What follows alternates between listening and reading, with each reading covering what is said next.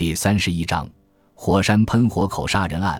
他那青灰色的脸颊痉挛一般的抖动着，接着又绷紧不动了。他也沉默不语了。四，我们和去年一样，又从上野乘上了夜车。原来的五人帮，如今少了市长一人，又一次这样一起去旅行。起初大家都很拘束，佯装正经。可是话匣子一打开，五人帮时代的气氛又恢复了，彼此立刻融洽起来。相取仍然是鹤立鸡群，他今天非常沉着，显示出一种根本不把挑战书放在心上的气概。看来他多少胸有成竹，考虑过应战的对策吧。在人声喧闹了一阵之后，只听到车轮单调的滚动声，大伙都开始打瞌睡了。我默不作声，望着灯光昏暗的车厢内袅袅飞腾的卷烟的烟雾，独自沉浸在思虑之中。那尔后即将发生的事情使我忧心忡忡。相取外表装得如此沉着，而腹中究竟作何打算呢？我总得想想办法吧。在这五人帮中，只有市沼和相取是沾亲的，在他们的争斗中，我深感原场不利，一筹莫展。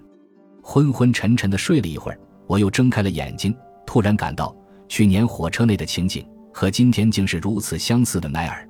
随即又沉浸在令人依恋的回忆之中，内心的喜悦仿佛压得我喘不过气来。登志子的脸庞又浮现在我的眼前了。啊，登志子！时隔一年之后，再过几小时，我又可以见到他了。我为自己的心情感到吃惊。我这不是在思念登志子吗？这种令人喘不过气来的喜悦，又该怎么办呢？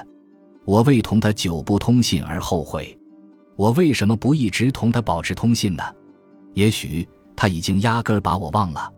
我如此再三的想见到他，那不是爱上他了吗？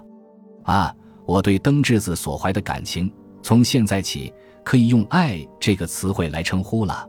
我是个做什么事情都粗心大意的人，即使对于人生最大的事情——爱情问题，怎么也会粗心大意到如此程度呢？也许登智子已经有恋人了。甚至已经有未婚夫了，啊，我，可是也许还不晚吧。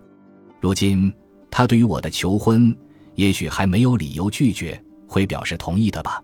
在这最后的紧要关头，我必须快马加鞭了。我又不禁为自己这种秉性难改的幼稚的罗曼蒂克幻想暗暗苦笑。可是如果还真正来得及的话，我就向他打开天窗说亮话，问问他的想法看。如果他到车站来迎接，那我就一言不发，只是紧紧地握着他的手，以此来诉说我那热烈的衷肠。如此下定决心之后，我只感到胸口扑通扑通地跳着。我为这种想象而兴奋，可在心的深处，又缺乏自尊心地考虑着。当然，我不会干出那种事情来的。不过，即使我不效尤那种轻浮的举止。在这次停留中，也必须把我的想法挑明，总得在回去之前挑明，这是上策。我想着想着，不知在什么时候睡着了。第二天早晨，我们一行四人在 K 车站下车，市长兄妹满脸笑容地迎接了我们。可是我们，我想恐怕不仅是我一个人，都一下子目瞪口呆了。啊，站在面前的可不是美代子吗？当然。这是登之子，可是同他姐姐何其相似乃尔！他的发型，红色毛线衣，藏青色裤子，雪地草鞋，哪一样不和去年美代子的穿戴一模一样？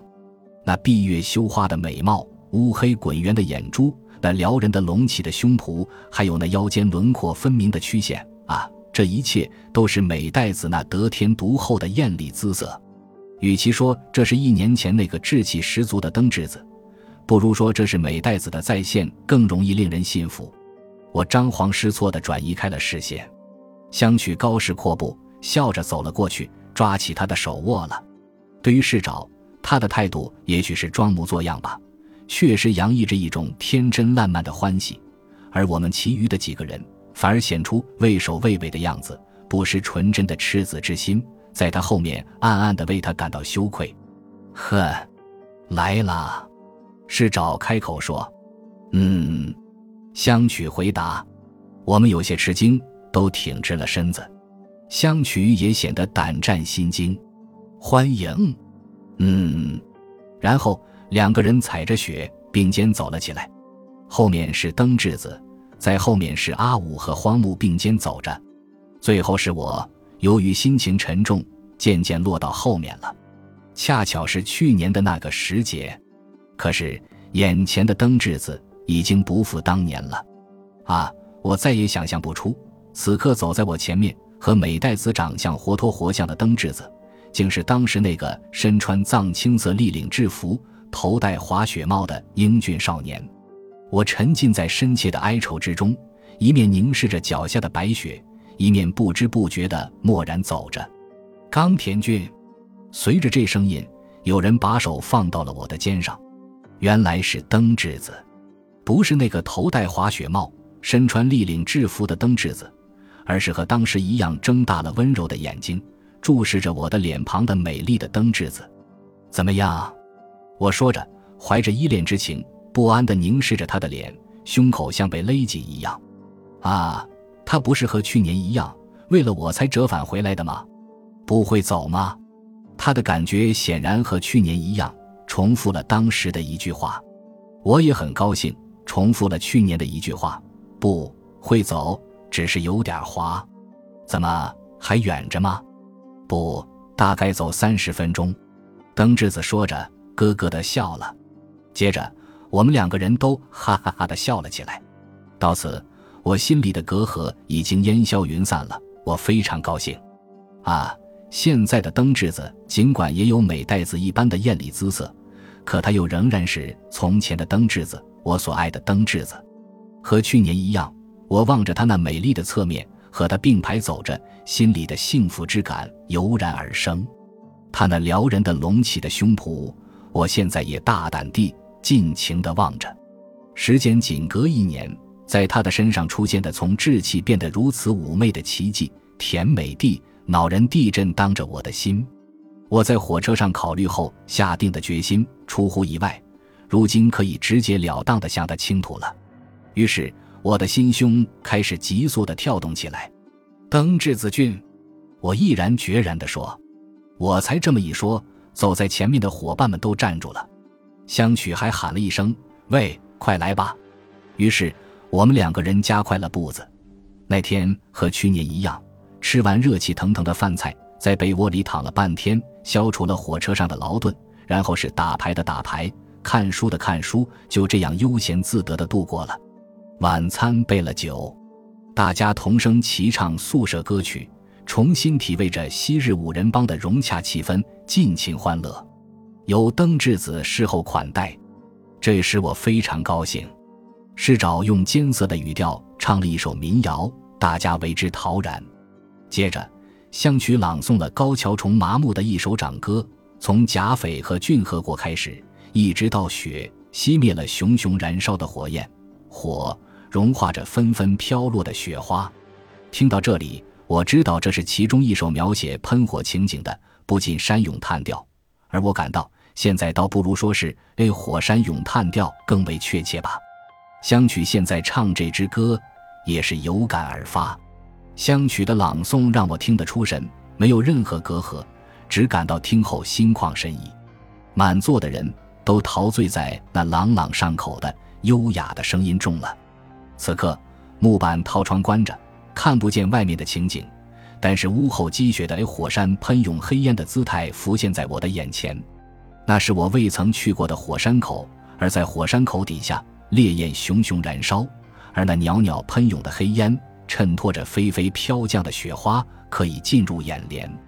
连荒木也赞叹唱得好，而且胡乱问了起来：“这是万叶集的歌吧？你懂得诗歌的奥妙啊！你是读国文系的，成了作家，读国文系可好呢？成了作家，这和学的系科有什么关系？